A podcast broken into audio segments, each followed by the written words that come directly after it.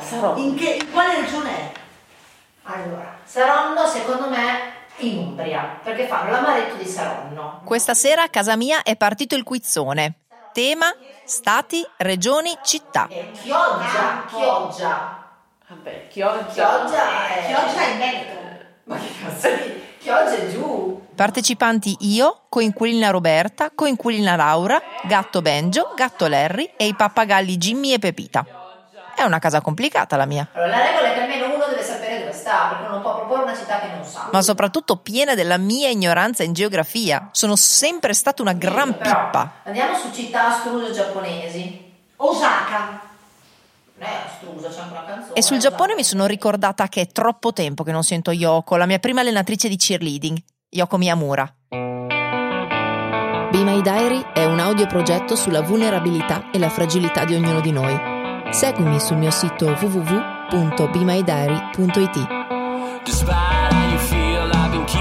tight. Yoko era di Kyoto e allenava il team dell'Università di Ritsumeikan, che è una prestigiosissima università giapponese, e tutta la sua vita era dedicata al cheerleading. Aveva anche scelto di non avere figli per impegnarsi meglio in quello sport, finché non ha deciso di studiare inglese. Quindi è andata su internet come tanti e ha cercato qualcuno con cui fare conversazione. È così che ha incontrato quest'uomo di Bologna che faceva l'autista degli autobus. Lei voleva imparare l'inglese, lui voleva imparare il giapponese, il risultato è stato che Yoko ha imparato l'italiano e da Kyoto si è trasferita a Bologna. È così che le nostre strade si sono incrociate ormai dieci anni fa.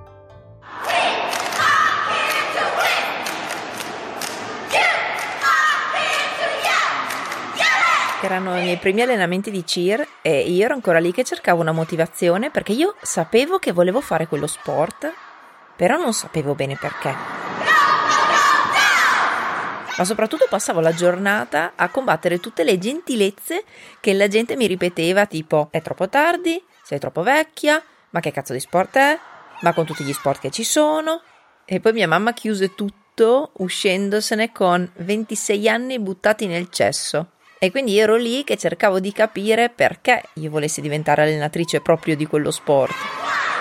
Mi ricordo quel giorno in particolare che dovevamo imparare il basket toss, che è quella figura in cui tre persone sotto intrecciano le mani e lanciano in alto la flyer, ma anche 3-4 metri, cioè è una cosa veramente impressionante da vedere. E poi la riprendono esattamente nel punto in cui l'hanno lanciata.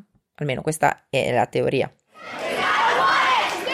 E io al tempo ero la più alta, dall'alto del mio metro e 68, e quindi ero l'addetta a riprenderla per prima, agganciando le spalle, le braccia e bloccando la caduta, quello che tecnicamente si chiama spotter.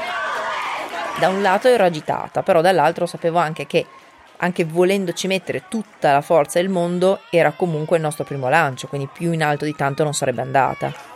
Quello che avevo sottovalutato però era la tecnica di Yoko, quindi noi tre sotto abbiamo spinto come delle bestie e Yoko ci ha messo 20 anni di furore e orgoglio giapponese e quel basket toss che doveva essere un metro, due al massimo, ha toccato i quattro abbondanti, è stata una cosa impressionante, cioè da sotto era una catastrofe. Ok, allora, la tecnica la conosci. Stai sotto, stendi le braccia, ruoti i palmi verso di te e aspetti. Ah, io non ero per nulla pronta, ma zero. Io ero rimasta a bocca aperta, ce l'ho rimasta malissimo, ero pietrificata. Ripetiamo la tecnica. Vai sotto, stendi le braccia, giri i palmi verso di te, chiudi quella cazzo di bocca e aspetti. Ah, io non sono riuscita a fare altro che star lì come un salame con la bocca aperta, mentre vedevo lei che continuava a salire e sembrava che non scendesse mai. Bene, usi questo tempo per stare lì, ti devi mettere col naso esattamente sotto le spalle e aspettare.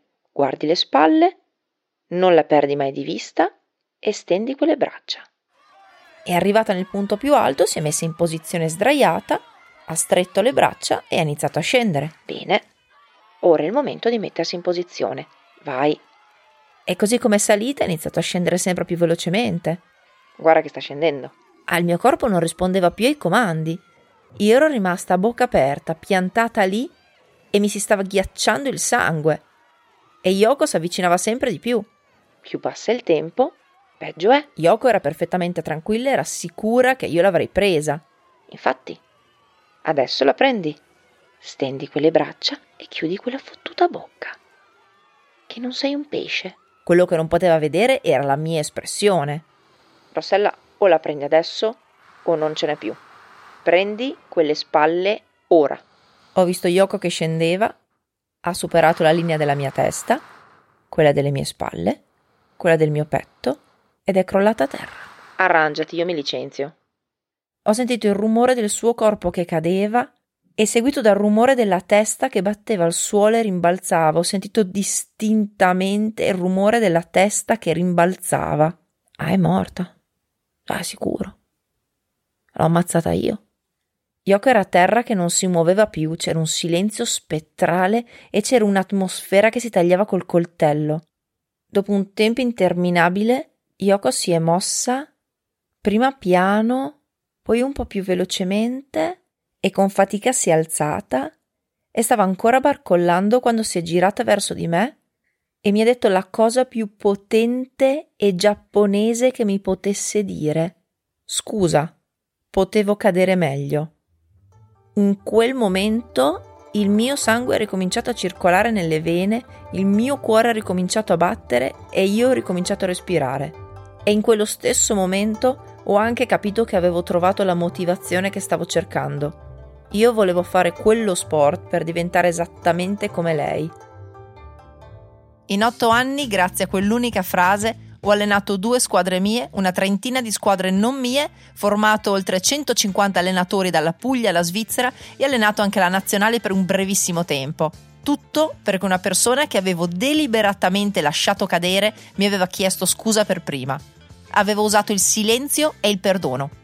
Ma perché oggi ti racconto questo? Perché questa settimana sono esattamente al punto di dieci anni fa.